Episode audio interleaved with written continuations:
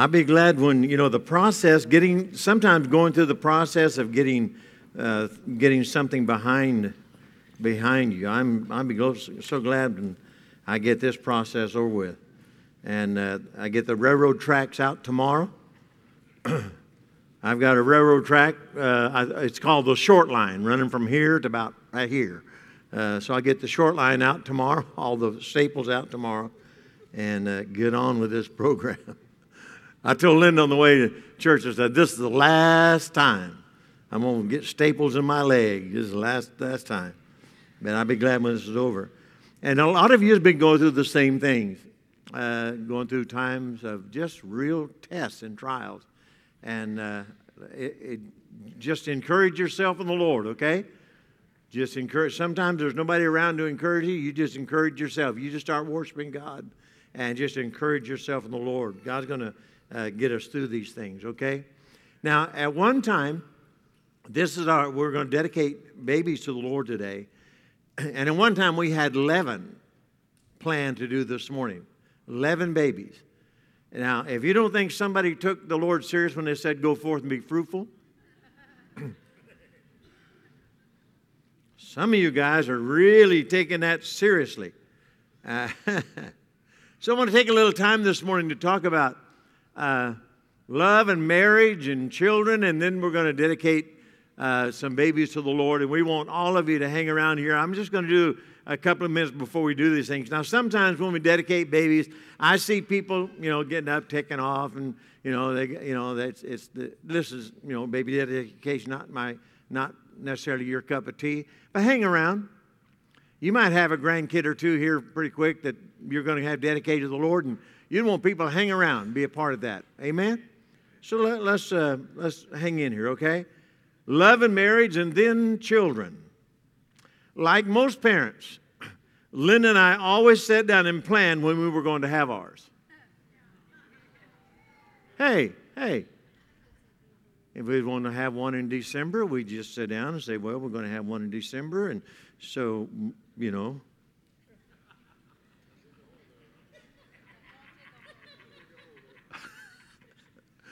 I don't think you guys believe me. now, that's not that. That's not the way it works, right? Most kids get here and, and uh, you know, it just happens. The only time you know when they're coming is when your wife sets you down and says, I think I may be pregnant. Isn't that truth? And then you wonder how you can get a second job or a third job, or are you wondering how you can put them up for divorce, or adoption, or whatever? Some people think about divorce too about that time. This year, millions of people will have life changing experiences. You know what they're going to do? They're going to have children. Ha ha. Yeah, ready or not, they're going to have them, boy. Here, here they come. Now get this children are God's idea. Isn't that, it's amazing, isn't it? Why in the world would He come up with that kind of a, a plan? Children are His idea. Be fruitful, multiply. Isn't that what He said back in the book of Genesis? That, that's His idea uh, from to, to repopulate and to populate this earth uh, his idea was families, and families was going to have children. If you're here and you're a child, you listen, you're part of God's plan. Look at your sister or your brother and say, I can't believe it, but you're part of God's plan. You probably never told your brother, your sister that before. You probably thought they was more like the devil.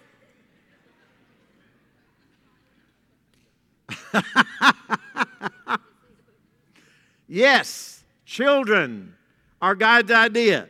That little snotty nosed kid in front of you in the checkout line at the market, pulling the wrapper off the candy and licking and putting it back. You've seen them. Don't buy any candy that's next to the cash register. No telling how many times that thing's been licked on and put back. You're sitting back there watching, and the mom's reading uh, the magazine because the magazines are on one side that occupies mom's and dad's attention, and then the candy's on the other side, and the kid's in the in the in the in the basketball. He's working the candy rack over, and mom is working the magazine rack over. Yeah, that's God's idea. That's snotty nosed kid. Or the one uh, the one you passed at Kmart that's throwing the tantrum in the aisle over the toy that mom won't buy him? Yeah, that's God's plan. That'll help with, uh, you know, contraception, won't it? Just think that could be your kid. well, that'll make you go by a different place in the pharmacy and make sure that don't happen to you. That one is God's idea. Psalm chapter 127, verse 3 says this Behold, children are a heritage from the Lord. The fruit of the womb is a reward. Man, it means they belong to God. He has entrusted us with them. Oh, I don't know. I'd have to, sometimes you want to just debate with God a little bit before that. Children are a blessing and at the same time a burden. But it gets better with grandkids. if you can survive your children until they are fortunate enough to find somebody to have them, and then the grandkids come along, then that will make it all worthwhile. Parents and children being willing to love, to serve, and to sacrifice for the next generation is one of the principal ways that you and I honor God. That, that's hard to believe in. Those children that He has given you, and the children that He has given uh, your life to influence. Some of you are influencing a lot more children than the ones you're being raised in your home. Uh, for you coaches and for you teachers and for those of you that are involved in, in youth activities and youth programs, uh, you, you are there for a particular purpose and a reason. And when you take care of those kids and when you're influencing those kids' lives, you are helping to serve and to sacrifice for the next generation because faith is passed and God's perfect plan is for faith to be passed from generation to generation to generation by the parents who have those kids. And in fact, if the faith is not passed to the next generation, it'll be the great responsibility that the parents did not do their job. Can we talk this morning? We are bringing, we are bringing children today to dedicate to the Lord. And we are Christian parents here today. And if a genuine faith gets passed to the next generation, it's, it's, the, it's the direct result of the parents that of whether that faith is going to be passed on or not. That's just the way it is. Now, sometimes, sometimes that you know, most of us we we have our children and we're not saved. We come to we come to the Lord later in life, and our children are are a little bit older, whatever. But still, just take advantage of the time that God does give you. Amen. Then, then pray for the youth workers and those that work with youth and those that work with juniors so that they can fill in the gap and, and plug in the holes of the things that we did not teach our kids. This is West Side Family Fellowship, and the reason we call ourselves Family Fellowship is because we are, we are connected to all of the family, not just a certain segment of a family. I realize there's some churches and some uh, towns that are larger and have millions of people to choose from. They target a certain segment of the culture. They, they target this age group or this age group or this age group, and that's what that church focuses in on. And, and it's not that not all ages are, of the family go to that church, but that church specifically targets a certain age group as their ministry target. Well, when you live in a small town, you got to target everybody. And I got news. We want everybody. That's the reason we're involved in youth programs and, and youth camps and, and services. That's the reason you and I sponsor children to camp and all that stuff. Why? We want to fill in the gap and know that God is involved in children's lives. And if we're involved with them, we're involved in the process ourselves. Amen. So we want you to get involved. I want you to, I want to kind of read some scripture this morning. And I want us to notice how the Lord treated children. Matthew chapter 18, verses 1 through 5. At that time, the disciples came to Jesus, saying, Who then is the greatest in the kingdom of heaven? Then Jesus called a little child to him, set him in the midst of them, and said, Assuredly, I say to you, unless you are converted and become as little children, you will by no means enter the kingdom of heaven. Therefore, whoever humbles himself as this little child is the greatest in the kingdom of heaven. And verse 5 says, Whoever receives one little child like this in my name receives me. Now get that one and put that into your memory. Whoever receives one little child like this in my name does what? Receives me.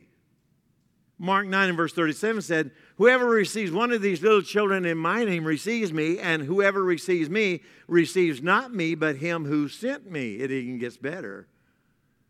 There's a lot of blessings connected to taking care of children.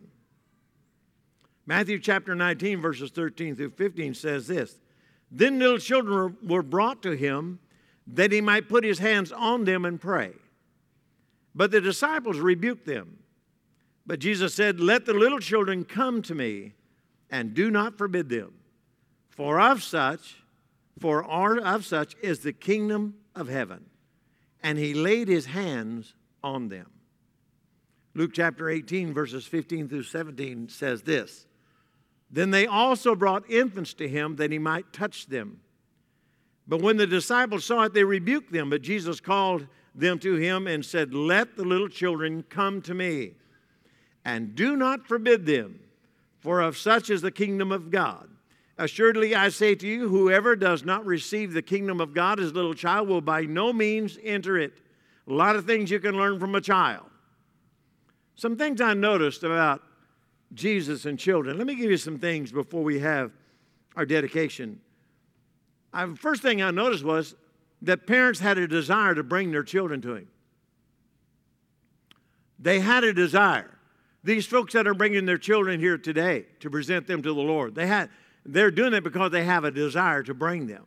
There's a, there's a recognition, there's something in them that realizes that these children uh, yes, they're theirs. They, they wanted them, and, and though they may not have specific, specifically planned for them at this certain time, or maybe they did, they're still in the program and, and in the process of faith being passed from one generation to, to the next. This child is going to play a, certain, a specific part in that.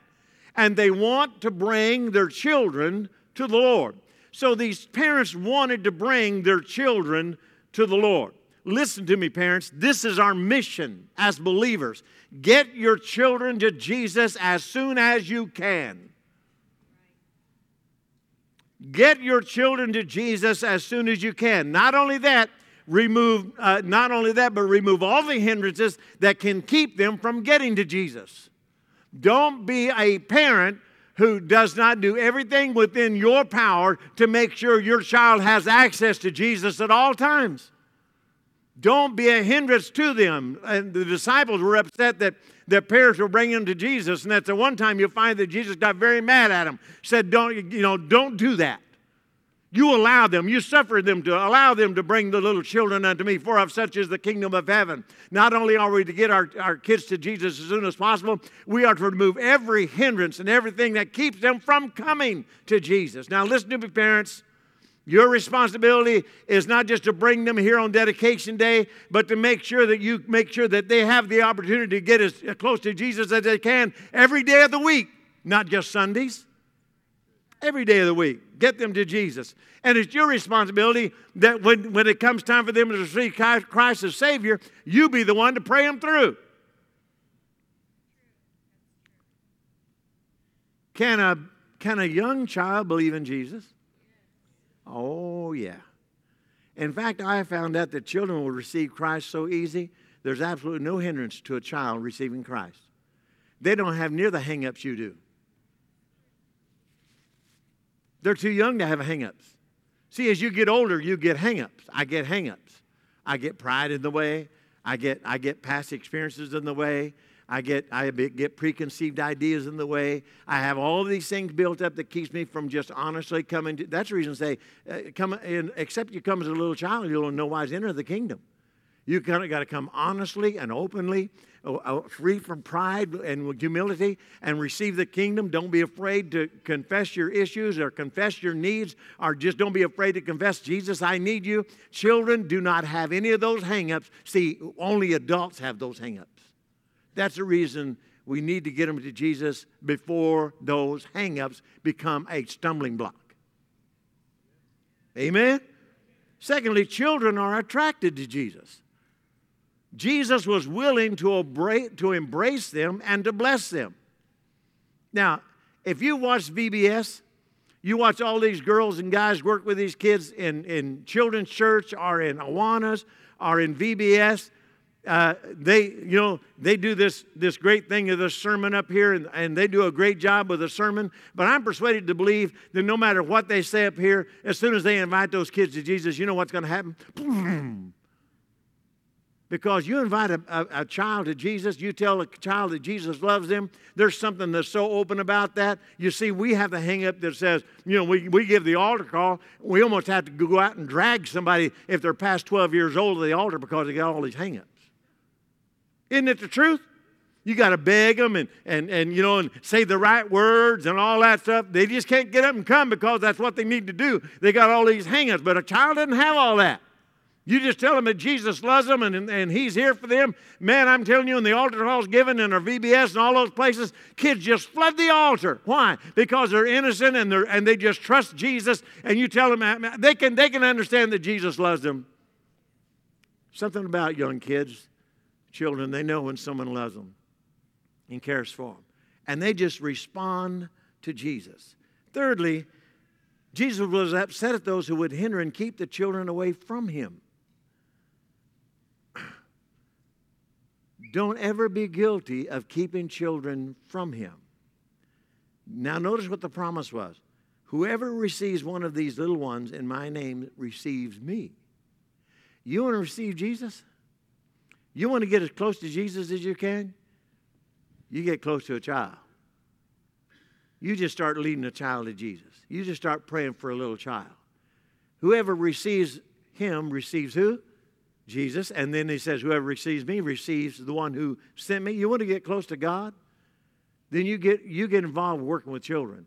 Usually that's the last place people want to work in church. Come on, I, can we be honest? I, I, I don't work well with kids. I mean, I work with kids, but I don't work well with kids. And then the older the kids get, the less I get to work with them. Kids get attitudes a little older they get. But I, those that work with kids are blessed. I'm telling you, there's a blessing that comes with working with little ones. Let's make sure as a church we don't get distracted and forget what's important, and that it's important to get all the family to Jesus. Not just the adults, not just the teenagers, not just those young adults, but all of them. And fourthly, I want to get this one. When people deliberately harm a child, they face an unspeakable judgment. When people deliberately harm a child, they face an unspeakable judgment. Notice what Jesus says in Matthew chapter 18, verse 6. But whoever causes one of these little ones who believe in me to sin, it would be better for him if a what? A millstone was hung around his neck and he were drowned in the depths of the sea. Anyone who leads that one, that little one who believes in Jesus, anyone who leads him or her into sin, anyone who would become a hindrance or cause them to stumble, or to abuse them, are to neglect them, are to tempt them with evil, whoever would do that to a little child that believes in Christ, I'm telling you, you set yourself up. Can, is there forgiveness in God? Absolutely. But I'm telling you, if you don't find forgiveness in God, you are facing an unspeakable judgment from God if you, if you uh, uh deliberately harm a child that believes in the Lord Jesus Christ. Be aware of that this morning. Let's get them to Jesus as fast as we can. Remove all of the hindrances, and, and then don't become a stumbling block that keeps him from coming. Fifthly, when you protect a child from harm, you are doing the will of God. When you protect a child from harm, you are doing the will of God. You're involved with what God is doing. Notice what Matthew chapter 18, verse 10 says Take heed that you do not despise one of these little ones. For I say to you that in heaven their angels always see the face of my Father who is in heaven. Now, you've heard, the, you've heard about guardian angels, and they get a lot of that from this verse of Scripture right here. That there's a guardian angel around, around us. When you begin to get in the process of protecting young people, you get involved with what God is doing with them. Foster parents. you're involved in protecting children, you're involved in the work of God. People who adopt children out of, out of uh, problems and, and programs, you're involved with what God is doing. Social workers, protection agencies. We have preachers that are involved in and uh, getting young people out of the sex trafficking business and all that. All of those people who work with those agencies and social programs uh, involved in protecting children, they're involved in the process of God of protecting young people. When you are protecting a child, you are doing the work of God. For their angels are also involved in watching over them and watching also the face of God. Parents want to bring their children to Jesus. And today, we're going to give people an opportunity to do that. Sam and Kara Ray, want you to bring your baby. Bring your baby down here